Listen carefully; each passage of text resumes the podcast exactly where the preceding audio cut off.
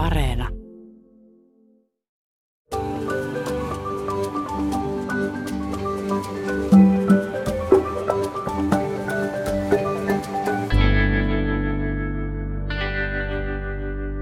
Muistisairaus. En tiedä, oletko huomannut Mikko, mutta viime vuosina muistisairaus on ollut todella usein otsikoissa. Tällä viikolla huomasin uutisen siitä, miten kyynisyys ja vihaisuus voivat erään tutkimuksen mukaan lisätä riskiä sairastumisesta. Eipä ihme, että muistisairaus kiinnostaa, koska arvioiden mukaan Suomessa on noin 200 000 muistisairasta. Osa sairastaa lievää, mutta jopa puolet keskivaikeaa tai vaikeaa tautia. Ja kun väestö ikääntyy, voidaan puhua kasvavasta kansantaudista. Itse huomaan nuo otsikot helposti, koska meillä on suvussa muistisairautta ja sitä väistämättä ajattelee, että se voi olla itselläkin edessä jossain vaiheessa. Tämä aihe osuu lähelle myös omaa elämää, kun perhepiirissä läheinen on ihan tässä hetki sitten diagnosoitu aika nopeasti etenevän muistisairauden kanssa. Ja onhan se ollut aika pelottavaakin seurata vierestä sitä, miten ihmisen kyky pitää ihan niistä arkista asioista huolta heikkenee aika radikaalisti ja se suhde ympäröivään maailmaan muuttuu todella paljon. Ihan siis jo miettiä vaikka sitä, että toinen ei enää välttämättä ollenkaan tunnista omaa kotiaan tai muista vaikka, että kuka siinä hänen edessään nyt seisoo. Ja kyllä sitä huomaa miettivänsä, että mitä siitä ihmisestä ja ylipäätään jäljelle, kun se yhteys käytännössä ihan kaikki on yhtäkkiä niin kauhean erilainen? Tämähän on olennainen kysymys myös siltä kannalta, että jos muistisairas sitten päätyy esimerkiksi hoivakotiin, mitä ovat ne tarpeet, mihin siellä pitäisi osata vastata? Ravinnosta, juomasta, hygieniasta ja vaikka lääkkeistä huolehtiminen on varmasti jokaisen kohdalla asialistalla, mutta mitä jos muistisairas ei vaikka itse enää muista olevansa uskonnollinen – Onko hengellisyys edelleen jotakin, mikä pitäisi osata hänen elämässään huomioida, vaikka hän ei osaisi itsestä tarvetta enää sanoittaa? Ja minkälaista se uskonnollisuus tai hengellisyys sitten ylipäätään voisi olla, jos ihminen ei enää muista vaikka edes omia lapsiaan tai mieli vaikka hyppii jo ihan eri aikakaudesta toiseen.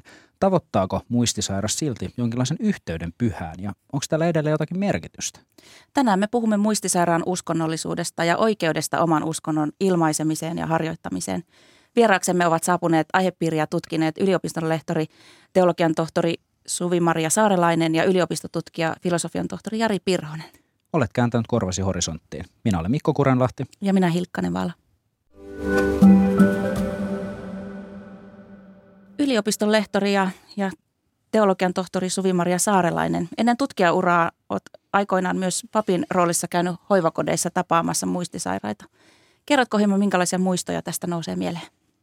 Joo, kiitos. Kyllä siitä tosiaan joitakin kokemuksia löytyy sieltä ihan seurakunta pappiajalta. Ehkä ensimmäisenä tulee mieleen se, miten itse oli kovin nuoria, kovin keltanokka ja hämmensi mennä hoivakoteihin. Toki silloin olin ollut, ollut jo opiskeluaikana hoivakotiympäristössä töissä avustajana, että oli sitä niin kuin tuntumaa siihen, miten, miten ikäihmisten kanssa ollaan, mutta on myös semmoisia hämmentäviä kokemuksia, että kun menee, menee osastolle, niin hoitohenkilökunta meneekin raporttiin tai kokoukseen ja sulkee oven nenän edestä kiinni ja kertoo vaan, että siellä ne odottavat valmiina. Ja sitten lähdetään tekemään yhteistä ehtoollishetkeä ihmisten kanssa, jotka odottavat siellä valmiina.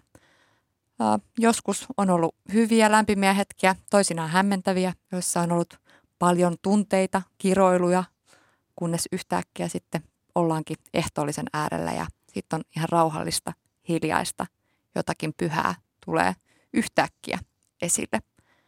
Ehkä tällaisia päällimmäisiä mietteitä. Entäs Jari Pirhonen, sulla on tutkijan uran ohella myös kokemusta hoiva-alasta ja sieltä jääni kiinnostusta myös siis vanhusta ja muistisairaiden sosiaalista elämää kohtaan. Niin millaisiin kohtaamisiin tai huomioihin, huomioihin tämä sun kiinnostus tähän kytkeytyy? Oikeastaan voisi sanoa, että tuossa kun mä reilun kymmenen vuotta sitten opiskelin lähihoitajaksi ja olin sitten pari vuotta tein lähihoitajan töitä hoivakodeissa, kävin tekemässä keikkoja erilaisissa, niin tuota, siellä oikeastaan minua puraisi tutkija Kärpänen. Eli kun mä tein sitä hoivakodissa sitä lähihoitajan työtä paikassa, joka on siis niitä vanhoja ihmisiä varten olemassa, jotka siellä asuu. Ja kuitenkin se näytti usein siltä, että ne onkin statisteja ne vanhat ihmiset ja tämä talo pyörii hoitajien tarpeista, läheisten tarpeista, yhteiskunnan tarpeista. Että ne oli tavallaan, tavallaan niin kuin jotenkin ehkä voisin sanoa, että unohdettu sinne, e, olivat toiminnan kohteita, niin siitä heräsi sitten tällainen kiinnostus, kiinnostus tähän ja tässä ollaan. Nyt olen tutkinut viimeksi, tai tällä hetkellä on hanke, jossa tutkitaan juuri hoivakodissa asuvien muistisairaiden ihmisten loppuelämää siellä ja sitten tota, tämä uskonnollisuus on tullut vaan, koska se, se on ihan mielettömän tärkeä. Me ei sitä aina hokasta, mutta siellä kun paikan päällä on ja kattelee, niin se näkyy siellä kyllä. Millä tavalla se on tärkeä tutkimuksen aihe? Ee, tota, mä, toi, miten Mikko sanoi tuossa niin sosiaalisesta näkökulmasta, niin mulla on semmoinen ajatus vähän, että valitettavasti ehkä nämä vanhat ihmiset meillä – nähdään jollakin tavalla sosiaalisesti kuolleena siinä vaiheessa, kun he siirtyvät hoivakotiin. Puhutaan, tutkijat puhuu jopa kulttuurisesta kuolemasta. Eli kun sä menetät itsenäisyyden, kyvyn asua itsenäisesti, niin sä jotenkin menetät tässä yhteiskunnassa ihmisarvos. Ja tuota, sit sä menet hoivakotiin, joka onkin säilytyspaikka. Mutta eihän se oikeasti näin ole. Ihmisiähän siellä on. Siellä on muistisairaita ihmisiä, joilla on kaikki samat tarpeet niin kuin meilläkin. He eivät välttämättä uno, niin kuin muista aina niitä tarpeitaan. Eihän he muista niin kuin pyytää ruokaa tai juomaa, eivät he halua, että vie minut suihkuun. Silti me tehdään näitä asioita heille. He ei myöskään muista pyytää, että saisinko mä tavata papin tai saisinko mä päästä mitenkään osalliseksi Jumalan palveluksesta. Niin silti meidän pitää niin olla se, joka tarjoaa automaattisesti heille niitä. Ja sitten kun sitä on päässyt itse siellä katsomaan tutkijana, mä olen seurannut pappeja, mitkä tekee, tekee niin tätä työtä hoivakodeissa – niin se on ihan mielettömän hienoa katsoa, että ihmiset, jotka ovat olleet apaattisia jo kauan, heräävät hetkeen, tunnistavat virsiä, osaavat isä meidän ulkoa lukea, vaikka ei ole puhunut enää aikoihin, niin se on vaan niin kuin hämmentävää, miten, miten se on siellä jossakin syvällä. Niin ei, me, ei, ole, ei ole mitään järkeä eikä se ole eettisesti oikein, että me ei tarjota ihmisille mahdollisuuksia siihen uskonnollisuuteen, joka ilme, ilmeisesti on vielä tärkeää, koska se tulee niin kuin – niin automaattisesti monella sieltä. Mm, toihan me nähdään niin kuin tutkimuksessa jo, jo aikaisemminkin, että et, et meidän vanhempi ikäpolvi, ja nyt ei puhuta kuin yli kuusivitosista, niin miten paljon ää, keskeisempi uskonto, uskonnollisuus on merkityslähteenä ja miten eri tavalla ihmiset on sitoutuneita ihan kirkon toimintaan, kirkon toiminnassa käymiseen. Ja eihän se suhde lopu siihen, kun se kodin ympäristö muuttuu äh, hoiva, hoiva- tai palveluasumiseen. Ja, ja kyllä mä itse ajattelen, että se on myös niin eettinen kysymys, niin kuin Jari toitkin esille, että et, et meillä jokaisella on jotakin, mikä tekee meidän elämästä merkityksellistä.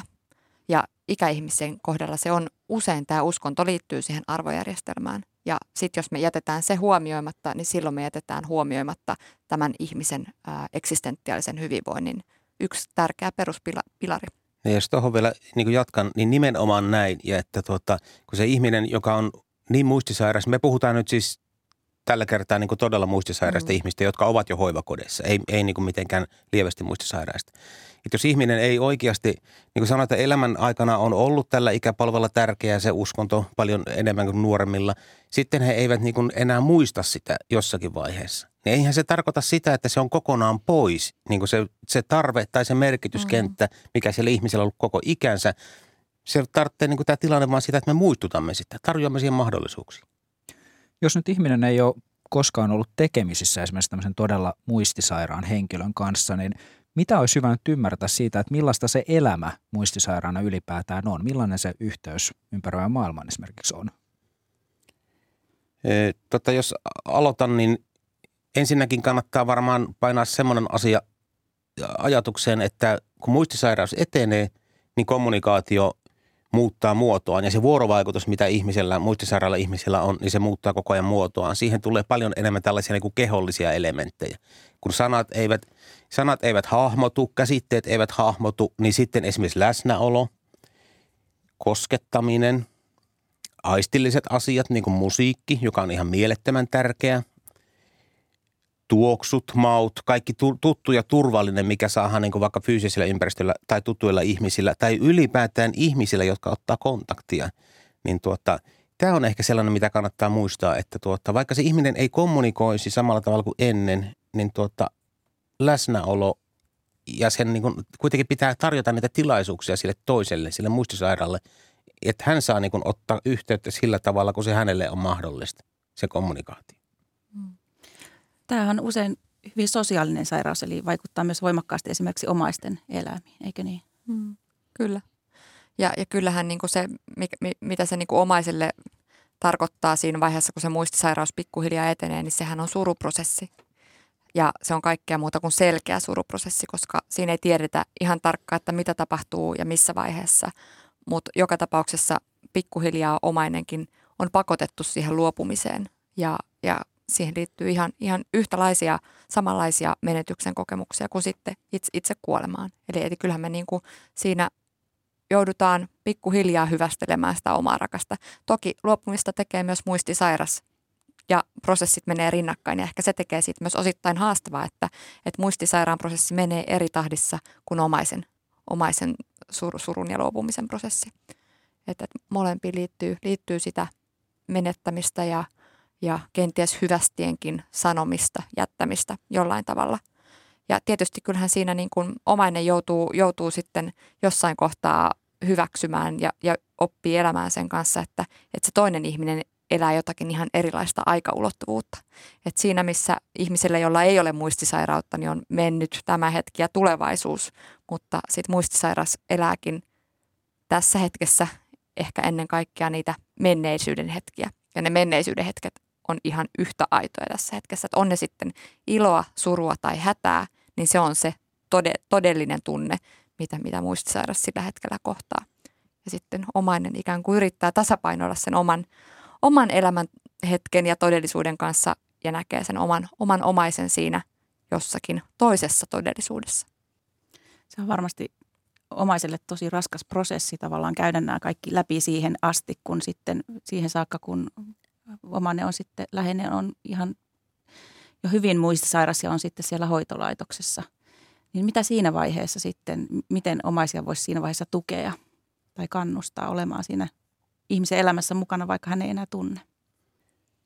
Kyllä varmaan tällaiset niin kuin, joskus törmännyt itse, kun on haastatellut läheisiä – jolla on joku omainen on hoivakodissa, joka on vaikeasti muistisairissa. Törmännyt tällaisen, että tämä läheinen sanoo, että hän ei oikein koe, että mitä järkeä mennä sinne käymään, kun se, se minun omaiseni ei tunne minua enää. Niin tuota, mä ymmärrän tämän, tämän prosessin, mitä Suvi äsken sanoi, niin sehän on tosi, tosi raskas, niin kun puhutaan sellaisesta, että siinä tapahtuu monia pieniä kuolemia senkin läheisen näkökannalta, että tuo ihminen liukuu kauemmas ja mä en saa siihen enää kontaktia. Mutta tuota, kyllä mä silti rohkaisisin vaan menemään sinne, että tuota, kyllähän sä, sä läheisenä tunnet edelleen sen ihmisen, vaikka se ei tunti sinua. Mene sinne ihan rohkeasti, ole siellä. Se ei vaadi mitään. Sun ei tarvitse niin kuin olla mikään muistisairausekspertti tai hoitaja tai mitään. Sun tarvitsee olla vain ihminen, joka on paikalla. Siinäkin vaiheessa, kun tämä sun omainen, joka on hoivakodissa, ei enää oikeasti tunne, että kuka nyt tuli – ei sillä ole mitään väliä, koska se ihminen ihan takulla, tunteet ei häviä mihinkään siellä muistisairaalla. Ja hoitajana tiedän, että he myöskin aistivat toisten tunteet. Jos sä hoitajana niin kun rupeat hätiköimään, että nyt multa loppuu aika, niin se leviää kulovalkean tavoin semmoinen niin hätäännys siellä muistisairaassa. Eli kun sä läheisenä meet sinne, istut alas, annat aikaa, kuuntelet, vaikka et saiskaan mitään tolkkua puheesta, annat sen kontakt- kokemuksen, että tässä on ihminen nyt sinua varten – vaikka se ei sua tunne, niin se on ihan mielettömän tärkeä asia sille ihmiselle. Ja sitten kun mehän ei loppujen lopuksi, ei me tiedetä mitä kaikkea siellä niin kuin muistetaan. Ihmisethän muistisairaana vaikeastikin muistaa kaikenlaista. Sieltä popsahtelee niin kuin tarinoita tuolta ja tarinoita tuolta, vaikka ollaan oltu kauan jo poissa. Jossain ne siellä on mm. ja jostakin niitä sieltä tulee. Että jatkuvasti vaan sinne niin kuin uutta hyvää koittaa syöttää. Mm. Ja sitten ehkä se, niin kuin, joka on hirmu inhimillinen tarve – ihmisellä niin on ruveta korjaamaan, että et, et eihän se nyt niin mennyt tai etkö sä nyt muista. Niin jotenkin, että siitä irti päästäminen, että et kerta kaikkiaan se, se aika, aika on erilaista.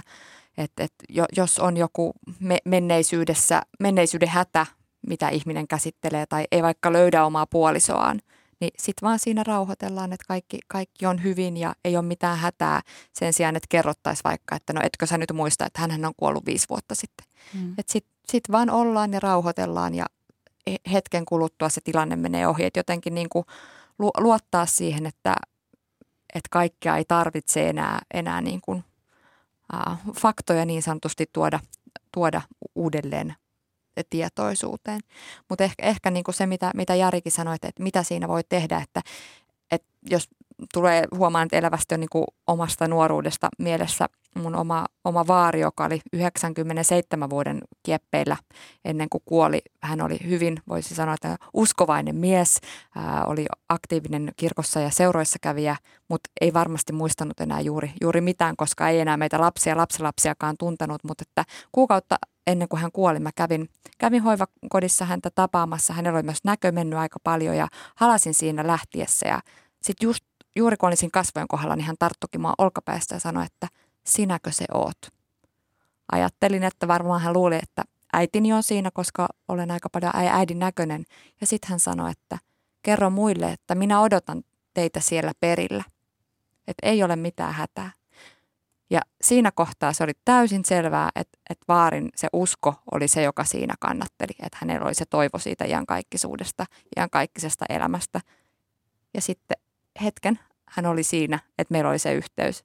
Ja sitten taas oltiin jossain toisessa a- aikatodellisuudessa. Mutta että, että mistä ne merkitykselliset hetket sitten syntyy, niin on ne yhteyden kokemukset. Tai että me voidaan niin kuin vaikka musiikin avulla tuoda, vahvistaa niitä tuttuja tunteita, turvallisia tunteita myös. Niin, tai mennään yksinkertaisesti, tuota, jos läheinen menee tapaamaan tätä omasta hoivakodissa ja ei enää tunne tai – ei, on tällainen tilanne, joka saattaa niin kuin mennessä ahdistaa, niin muuttaa ajatusta vähän. Että se on itse asiassa näin, kun mä olen itse hoitajana ja tutkijana seurannut, niin tuota, silloin kun ihminen on oikeasti vaikeasti muistisääräs, niin se kääntyykin niin päin mun mielestä siinä, että sen ihmisen kanssa on helpompi olla. Mm. Kun se ihminen on lopettanut niin kuin tavallaan sen, se mikä on tosi, tosi luonnollinen siinä aikaisemmassa taudinvaiheessa, niin kuin sen asian pelaaminen ja että sen pelkääminen ja kaikki nämä kun jää taakse, niin se on niin autenttinen siinä olemisessaan, että sunhan on tosi helppo siinä toisena ihmisenä olla ja tukea sitä.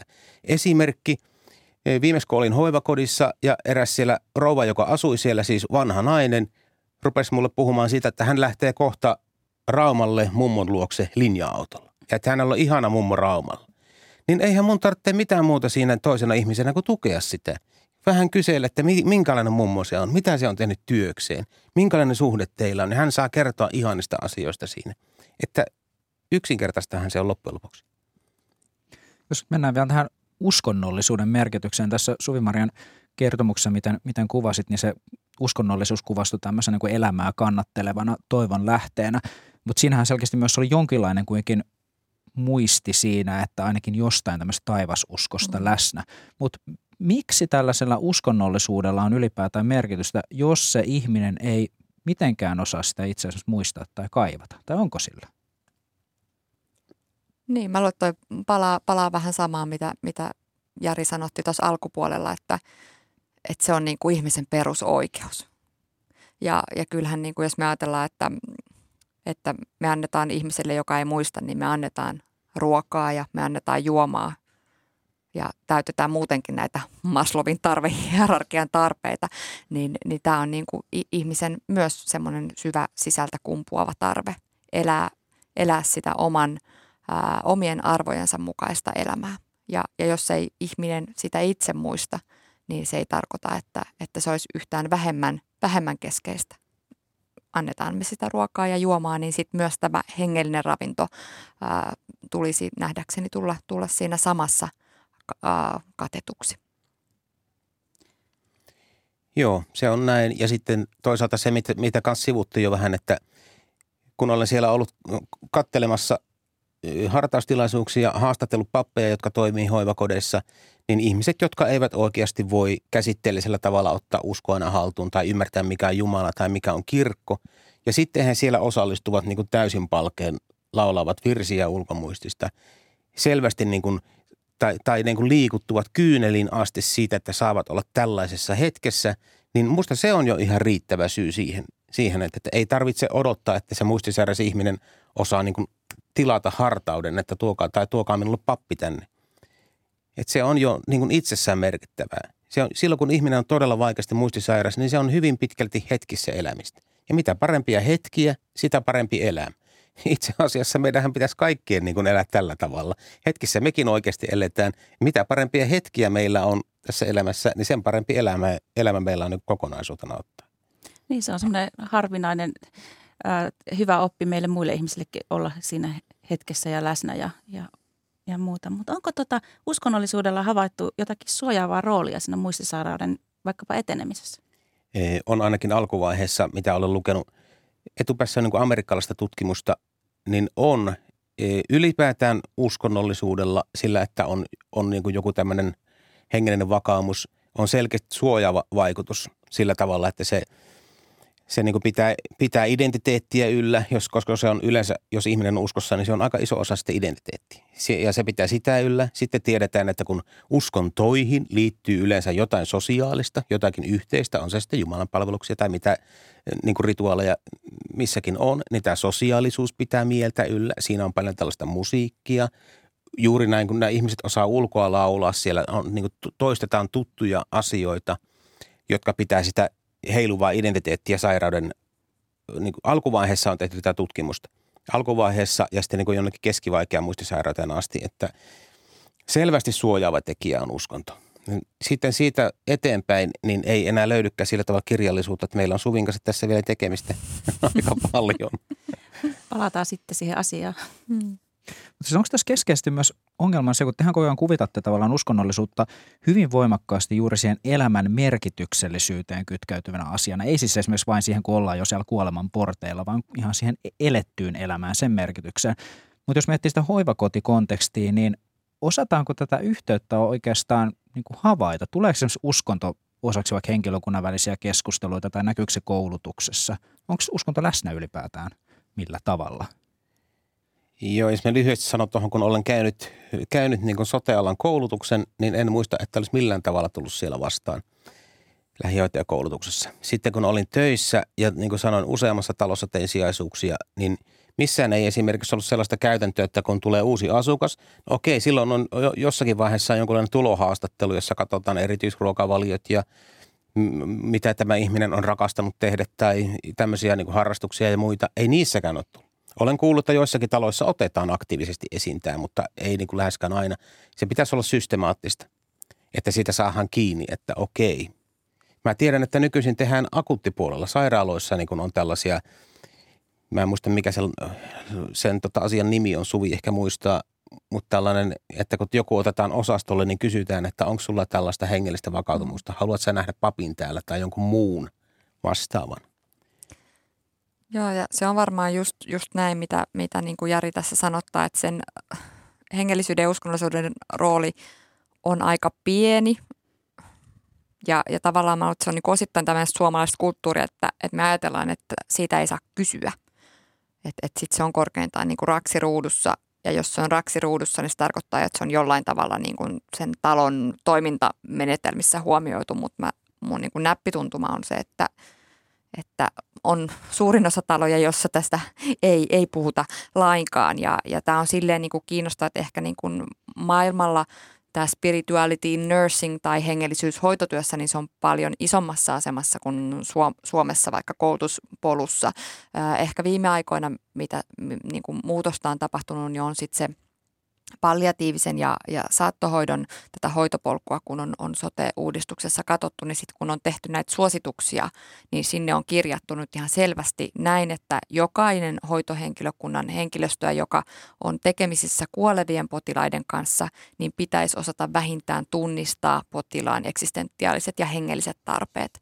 Ja silloinhan se tarkoittaa oikeasti aika suurta koulutusmuutosta, tai ainakin pitäisi, pitäisi tarkoittaa, jos me ajatellaan, että, että palliatiivinen hoitopäätöskin pitäisi antaa keskimäärin viimeistään vuosi kaksi ennen kuin se elämä päättyy. Eli jos ajatellaan että vaikka muistisairautta, niin kyllähän jotkut joistain me tiedetään myös, että kun ne etenee, niin jossain kohtaa ikään kuin muistisairaskin tulee siihen palliatiivisen ää, hoidon, hoidon piiriin tai elämän loppuvaiheeseenhan me nyt joka tapauksessa jokainen tullaan jossain kohtaa, niin jokaisen hoitohenkilökuntaan pitäisi tunnistaa ne tarpeet.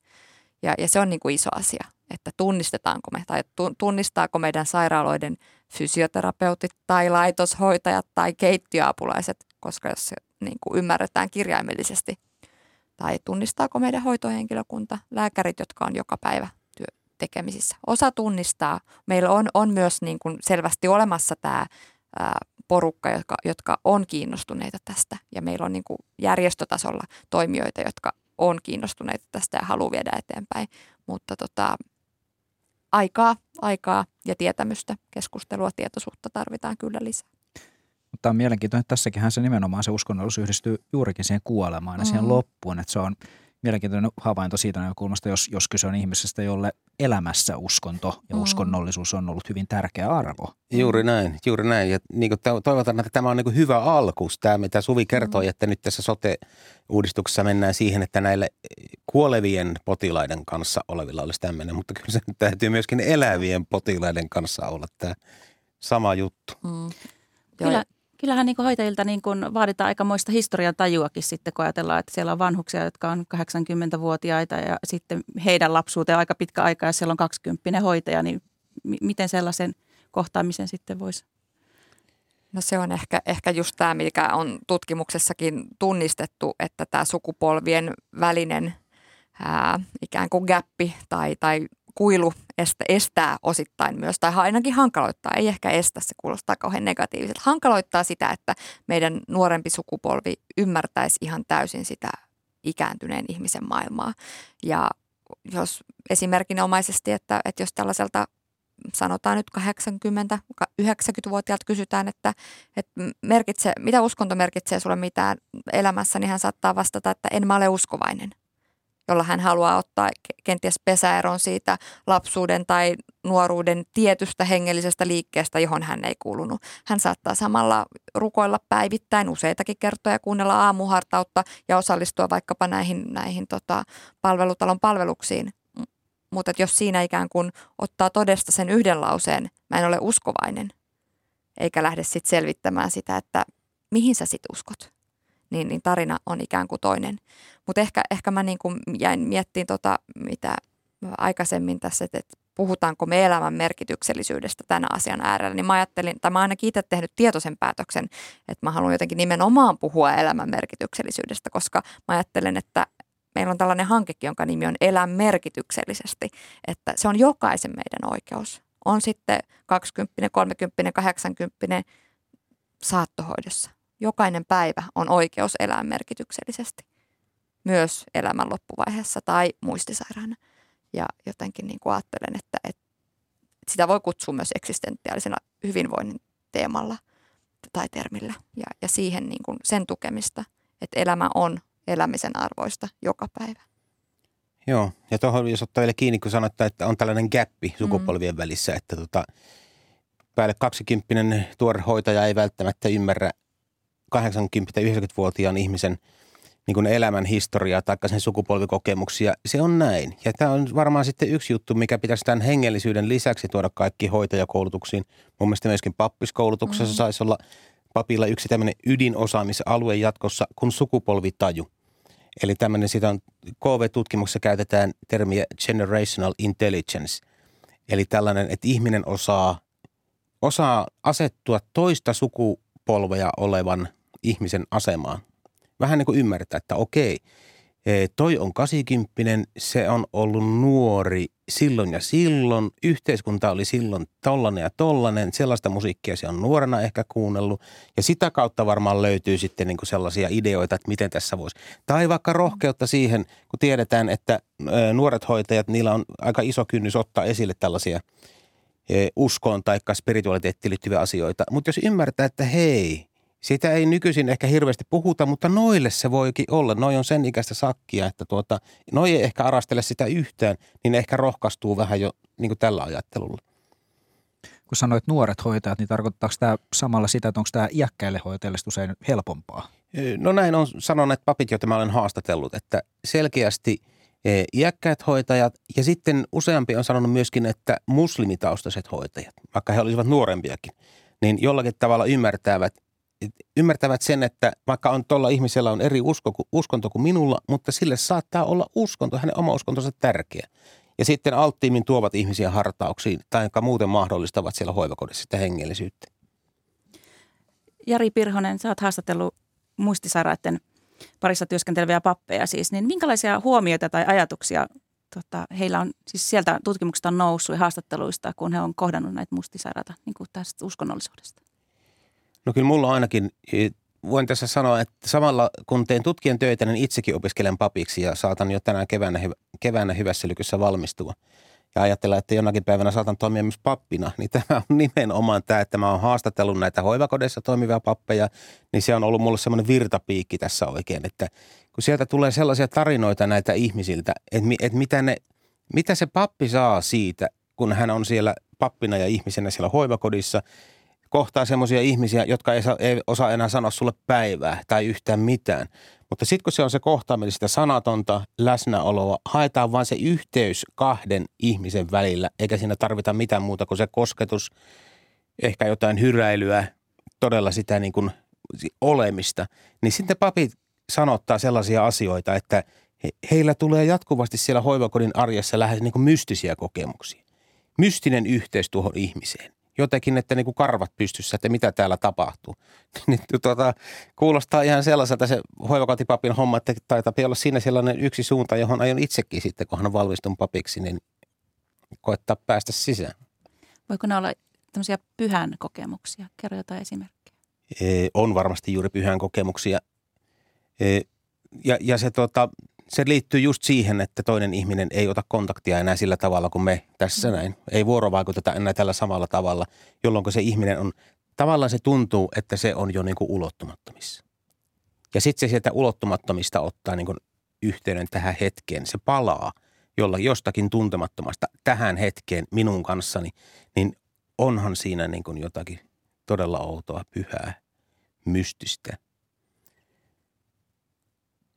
onko tällaisessa yhteyden saavuttamisessa keskeisessä roolissa siis myös tämmöiset niin hyvin tunnistettavat elementit, kuten vaikka just sanotaan vaikka se papin puku tai se raamattu ihan fyysisenä esineenä. Että nouseeko nämä keskeisempään asemaan kuin vaikka se, kun uskonnollinen vaikka oppi tai tieto saattaa jo karata? Mm, no eikö se näin just, katson Jaria, kun ollaan yhdessä, yhdessä tästä Jarin aineistosta artikkeleita valmisteltu, että kyllähän se just nämä niin varmaan tärkeimmät on ne rituaalit. Että et on, se, on se joku t- vähän niin kuin kaava tai, tai jotakin sellaista tunnistettavaa. Ja voi olla tärkeää olla virsikirja kädessä tai vaikkei sitä lukiskaan, mutta mut sitten tunnistettavaksi tulee myös jollain tavalla tässä tutkimusmateriaalissa se niin kuin pyhän elementti, eli, eli ymmärrys siitä, että, että nyt me ollaan niin kuin pyhän äärellä. Ja, ja se niin kuin selvästi tuntuu, että, että niin kuin tämän tutkimusaineiston papit kuvaa sitä, että, että tunnelma muuttuu silloin, kun lähdetään niin kuin yhteisen hetken äärelle. Ja, ja siellä tulee, tulee virret, laulu, ää, rukoukset, mutta myös kosketus, eikö niin? Mm. Ja, ja sitten, sitten tavallaan se tunnelma, tunnelma niin kuin muuttuu helposti ja, ja sen kyllä itsekin muistan, muistan eräästäkin ehtoollishartaudesta sen, että, että että e- eräs vanha rouva nauroi niin kauan, mutta sitten kun tuli ehtoollisen hetki, niin valuki kyyneleet silmistä, kun oli leipä suussa. Että et, et kyllä niin kuin jotakin siinä tapahtuu ja sitä ei niin kuin pysty mitenkään selittämään, että mitä siinä tapahtuu. Ja, ja silloin tosiaan olin, olin nuori ja hämmentynyt pappi, enkä, enkä niin kuin nyt, nyt ehkä ymmärrän paremmin sitä, kun ymmärsin silloin reilu kymmenen vuotta sitten, että hauska, miten, miten se muuttuu, muuttuu se Äh, myös varmasti myös ne papin kokemukset. Ja, ja tämä on hauska kuulla Jari, kun puhut tästä näin, että, että sinä katsot seurakuntaan päin ja minä kenties katson sitten niinku kouluttavan laitoksen näkökulmasta, että, että, että miten, miten me sitten valmistellaan meidän opiskelijoita kohtaamaan tällaisia ihmisiä ja olemaan niinku viisaina läsnä sellaisessa kohtaamisessa, vaikka ei ymmärtäiskään itse ihan kaikkea. Joo, ja toin kun sanoin, nimenomaan tämä niinku pyhän käsite, niin – Nämähän sanoo, nämä papit, joita, joten haastattelimme analysoitu, niin useampi sanotti sen niin, kun mä on kysynyt, että tuota, ajatteletko sä, että tää, täällä nämä muistisairaat ihmiset ymmärtävät, mitä on pyhä? Niin vastaus, että kyllä. Että jollakin tasolla he sen ymmärtävät, he osaavat käyttäytyä tilanteen mukaisesti juuri näillä tavoilla, mitä Suvi tuossa sanoi. Ja, tai muuttaa niin kuin muuten käyttäytymistään. Ja se on kyllä jännä. Ja siinä on varmaan just tämä, tämä niin kuin tutut liturgiat, symboliikat – itse olen hämmästellyt jo sitä, että kun hoivakodissa on ollut seuraamassa, kun pappi tulee sinne e, tuota, pitämään hartauden ruokasaliin tai semmoisen niin tilan, missä yleensä ruokaillaan. Ja sitten se valmistellaan niitä, laitetaan pöytiä sivuun siitä. Yksi pienoinen pitempi pöytä, pöytä laitetaan jonnekin ikkunaseinälle, siihen valkoinen liina, risti, kynttilä, ehkä ruusu. Niin heti ymmärtää ne muistisairaat ihmisetkin eri tavalla sen tilan. Mm. Siinä alkaa niin heti semmoinen Että odotetaan vähän, että nyt tapahtuu jotain erilaista. Tämä ei ole niin kuin normaali arkea enää. Se on tosi mielenkiintoista. Mm-hmm. Ja sitten kun siellä on pappi, jos se tulee vielä alba päällä, on, on kuullut, kun sanotaan naapuri, sanoo niin kuin vieressä istuvalle ihmiselle, että hei tuo valkoinen on sitten se pappi. Eli se, joka on siellä alba päällä. Ja toi iso kirja on se raamattu. Ja ne tulee sieltä niin kuin nämä kaikki muistot sitten. Miten sitten voisi tukea ja varmistaa, että tämmöinen mahdollisuus oman uskonnon harjoittamiseen olisi olemassa? Että, että kenen, kenen tuota kontolle se kuuluu? Eikö tämä ole ihan laissakin ajateltu, että tämä on ihmisen perusoikeuksia? Hmm. Kyllähän me tässä tullaan, tullaan siihen, että, että nämä kaikki hoito- ja hoivatahdot, mutta myös tämmöiset niin kuin edunvalvonta-asiat olisi hyvä jokaisen miettiä ennalta silloin, kun kaikki on hyvin. Ei, ei tarkoita nyt ikä, pelkästään ikäihmisiä, vaan ihan, ihan kaikkea. Eli mitä enemmän asioita kirjaa itse ylös silloin, kun, kun tota, on, on tota, kaikki kapasiteetti tallella, niin sen enemmän niitä sitten pystytään toteuttamaan. Tai sitten, jos, jos ihminen on itse, itse valmistellut nämä asiakirjat valmiiksi, niin silloin omaisellaan ikään kuin mustaa valkoisella näyttää, että tämä on myös hänen, hänen oma toiveensa. Ja, ja kyllähän se niin kuin meillä, meillä laissa, laissa on sitten niin, että, että silloin kun nämä tällaiset valmistelevat asiakirjat on valmist, niin kuin olemassa, niin niihin on helppo, helppo vedota ja ole, olettaisin, että silloin ne tulee myös, myös paremmin ää, se, seurataan sellaisia tahtoja, mitkä on ilmaistu kirjallisesti. Hmm. Jari, sulla oli aivan ihana esimerkki siitä, mitä voi tehdä vaikka soittolistan etukäteen. Joo, kyllä. Tuota, puhutaan sellaisesta asiasta kuin musiikkitahto, kun on hoitotahto ja, ja muita tällaisia dokumentteja, joilla määrää omasta, omista asioistaan tulevaisuudessa, niin täällä tekee tällaisen musiikkitahdon, joka tä, tarkoittaa käytännössä sitä, että esimerkiksi sata lempikappaletta listaa. Mitkä ovat niin kuin minulle tärkeitä lauluja koko elämäni varrelta. Sitten lataan ne vaikka muistitikulle, katsoa, että formaatti pysyy aina perässä, kun formaatit muuttuu ja jokaisesta laulusta kirjoittaa muutaman rivin, että miksi tämä Dingun autiotalo iskee minun kuin miljoona volttia. Ja muutama rivi siitä, jolloin sitten kun mä olen hoivakodissa ja en kenties enää ota kontaktia kenenkään, niin siellä on muistitikku, jossa on Jarin lempilaulut ja vihkonen, jossa, josta jo kuka, kuka tahansa, joka ei mua tunne, niin tietää, että hei, sillä on tämä laulu on merkannut tuommoista, mäpässä vähän herätän kaveria kuulen nyt ja laitetaan tämä laulu soimaan. Et se on ihan mieletön elämänlaatutekijä sitten tällainen olemassa oleva muistitahto. Mietin myös tätä, kun Hilkka, Hilkka kysyi tätä, että kenen tehtävä tästä on huolehtia, niin onko tämä oikeastaan siis myös niin, että jos nyt sanotaan, että ihminen, vaikka siis ihan seurakuntalainen unohtaa sen seurakunnan olemassaolo, niin tarkoittaa sitä käytännössä sitä, että siinä tilanteessa sen seurakunnan pitää entistä paremmin muistaa se muistisairas seurakuntalainen. Ilman muuta tarkoittaa, ja nyt kun me katsotaan, katsotaan demografista kehitystä tässä maassa, että erityisesti vanhoista vanhimpien määrä kasvaa nyt toi kaikkein nopeiten. Me tiedetään, että muistisairaudet yleistyy plus 85 ikävuoden jälkeen dramaattisesti. Niin totta kai seurakunnan pitää miettiä, varmasti mietitäänkin sitä, että mitenkä diakoniatyötä suunnataan, mitenkä ylipäätään työtä suunnataan. Seurakunnan perustehtävä, eli sanojen, sanan ja sakramentin julistaminen, sitäkin pitää tehdä varmaan hoivakodeissa entistä enemmän. Se on seurakunnalla on yksi, yksi varmaan vastuu. Samoin joka ikisellä palvelun tuottajalla – totta kai pitää systemaattinen olla sitten se systeemi, että kun meille tulee joku asukas, niin selvitellään nämä, mitä äsken puhuttiin. Mm. Koulutusvastuu, koulutusorganisaatioissa otetaan tämä asia, laitetaan se kaikkiin opetussuunnitelmiin. Että niin kuin yhteisvastuu tässä nyt varmaan on tässä asiassa. Mm. Niin, ja sitten jotenkin myöskin mä että se semmoinen niin julkinen keskustelu tästä. Että, että kyllä mä muistan, jos niin kuin hyvin raadollisesti tutkimusmaailmasta, kun mietin kahden tutkimusaiheen äärellä mietin, että haenko rahoitusta tälle aiheelle A vai aiheelle B, joka, joka oli tähän niin kuin ikäihmisten eksistentiaaliseen hyvinvointiin liittyvä, niin meillä rahoituskoordinaattori sanoi, että hän ymmärtää, että tämä ikäihmisten asia on tosi tärkeä, mutta kun Suvi, kun se ei ole yhtään mediaseksikäs, että sä et saa sillä sitä rahaa. Ja, ja puhutaan nyt niin kuin kansainvälisen ison, ison hankkeen hakemisesta. Ja, siinä kohtaa menisin niin tippuu tuolilta, kun mä ymmärsin, että se on totta ja että toki meillä on isoja hyviä hankkeita ja, ja, ja tällekin tutkimukselle, näille tutkimuksille on olemassa rahoitusta, mutta, mutta tavallaan se niin kuin yleinen halu nostaa nämä asiat pöydälle niin sitä mä ajattelen, että me tarvitaan niin kuin vielä, vielä paljon enemmän. Joo, ja varmaan sitten, mistä Hilkka lähdet alun perin liikkeelle tämän mm. oman tässä, että lehdissä näkyy koko ajan jotakin muistisairauteen liittyvää, että ne, tällaisilla asioilla estät muistisairauden mm. ja välttelen näitä ja nämä on positiivisia juttuja. Että siinä luodaan niin sellaista tavallaan peikkoa, mikä koko ajan väijyy meitä kaikkea ja meidän pitää tehdä koko elämän aikamme kaikki oikein, että se niin kuin vältetään se peikko. Mm. Niin se on se huono homma, että se lisätään tähän vielä, että tällainen – niin kuin laajempi keskustelu muistisairauksista. Että se, eihän se ole niin kuin mikään peikko, sehän on sairaus. Mm.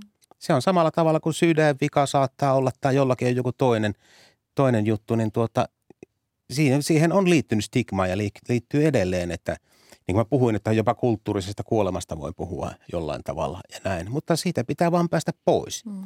Hienoa, että olemme tässä tänään keskustelemassa Kyllä. tästä asiasta. Joo, ja sitten se on niinku kiinnostavaa, miten se on muuttunut tavallaan tämä julkinen keskustelu. Mä muistan joitakin vuosia sitten Briteissä oli tehty selvitys, kun ennen oli, että kaikki britit pelkää syöpää, että se on se, mitä ihmiset pelkää. Niin se on muuttunut siihen, että britit ei enää pelkää syöpää, koska siitä on ollut niin paljon tietoisuuskampanjoita. Sen sijaan britit pelkää muistisairautta. No niin. Eli, eli kyllä me niinku oikeasti tarvitaan sitä julkista keskustelua ja sitä avaamista ja kissan pöydälle nostamista, niin kuin tässäkin nyt. Että. Joo, ja nimenomaan sitten muistisairaiden ihmisten ja heidän läheistensä kuulemista. Mm. Siitähän se lähtee. Niin kyllä se aika pelottava ajatus on, että meilläkin kun on suvussa muistisairautta, niin alkaa laskea jo vuosia, että missä vaiheessa se saattaa iskeä omalle kohdalle. Että. Joo, samoin. Siis kyllähän, se, kyllähän se nimenomaan tämä kertoo sit sosiaalisuudesta, että miten monin tavoin se vaikuttaa myös, myös omaisiin ja läheisiin tämä muistisairauden kohtaaminen ylipäätään. Ja myöskin sitten puhuit tätä julkisen keskustelun tärkeydestä ja sitten stigmatisaation, mikä tähän muistisairauteen liittyy. Ja sitten jos tämä yhdistää vielä se uskonnollisuus, mm. miten meillä yhteiskuntana on vaikea puhua uskonnollisuudesta, niin tästä on tavallaan tupla kombo aika vaikeita aiheita, mistä me ei puhuta, mikä varmaan sitten myös heijastuu siihen, niin kuin Suimari tuossa alussa puhuit siitä, että kun pappi sitten saapuu sinne, niin osataanko sitä pappia edes uskon, uskonnon asiantuntijana ottaa millä tavalla vastaan. Mm. Ja siinä varmasti ehkä se on hyvä sanoa, että paikat on hirmu erilaisia, että Totta se ei suinkaan, suinkaan ole aina, aina tämä se ti, niin kuin ti, tilanne, mutta että, että on, on paikkoja, joissa osataan ottaa. Ja on, on paikkoja, kyllä me var, varmasti niitä löytyy Suomesta, mutta tulee nyt mieleen näitä tällaisia ö, upeita virikkeellisiä paikkoja esimerkiksi Hollannissa, jossa on, on tehty, tehty sellaisia e, ensinnäkin yhteisasumismuotoja, että ikääntyvät ja, ja opiskelijat asuu samassa paikassa. Mo, molemmille asuminen on edullista ja, ja sitten se sosiaalisuus pääsee ihan e, eri muotoihin. Tai muistisairauden, muistisairaiden paikkoja, jotka on tehty niin turvalliseksi, että ulos voi mennä koska tahansa. Ja, ja tota, kyllä näitä varmasti löytyy, löytyy myös Suomessa semmoisia, missä eksistentiaalinen hyvinvointi ja uskontoon liittyvät asiat on oikeasti osana sitä arkea. Joo, ja sitä on lähdetty ottamaan ihan niin kuin tällaisessa niin kuin kaupunkisuunnittelussa mm-hmm. esimerkiksi. Englannissa on kaupunki, jota on mietitty, semmoinen pikkukaupunki, jota on mietitty siltä kannalta sitä infraa, että täällä pystyy liikkumaan muistisairas ihminen täällä ulkona jollakin tavalla. Tiedän, että Suomessa mä en muista enää kuntaa, mutta – niin kuin hurrasin mielessä, niin kun luin uutisen, että sinne oli ilmestynyt joku yö niin sellainen pitkä vaaleanpunainen niin kuin viiva, siis piirretty maahan, jota pitkin ihmiset voivat vaikka rollaattoreillaan kulkea sillä tavalla, että kun pysyy sillä viivalla, niin pysyy suunnilleen turvassa. Ja kaikkia niin kuin tällaisia asioita. Kouluttaa mitä tahansa niin kuin palveluammatissa olevia ihmisiä, taksikuskeja, kaupankassoja – apteekkimyyjiä siihen, että mitä sä teet, jos tulee muistisairas ihminen, että se ei ole mikään semmoinen niin peikko. Että no niin, mitenkä, mä, mitenkä minä kohtaan nyt, miten, miten mä otan tämän tilanteen tässä. Se on juuri niin kuin sitä hyvää. Esimerkiksi nyt kun täällä kerran Yleisradiossa ollaan vieraana, niin mä olen monesti mielessäni peräänkuulutellut, että Yle saisi ruveta tekemään tällaisia tietoiskuja televisiossa muistisairauksista ja siitä, että eihän tämä ollutkaan hetkinen, että tämä on tosi kamala juttu tietysti sillä tavalla, että henkilökohtaisena kokemuksena läheisille, mutta niin se, ei meillä ole mitään syytä yhteiskunnallisesti mennä paniikkiin tästä. Meidän pitää vaan ruveta niin tekemään asioita oikein, tai paremmin näiden sairastuneiden ihmisten näkökulmasta. Siinä hyvä vinkki. Kiitos erittäin mielenkiintoista keskustelusta. Kiitos. Oli kiva käydä. Kiitos.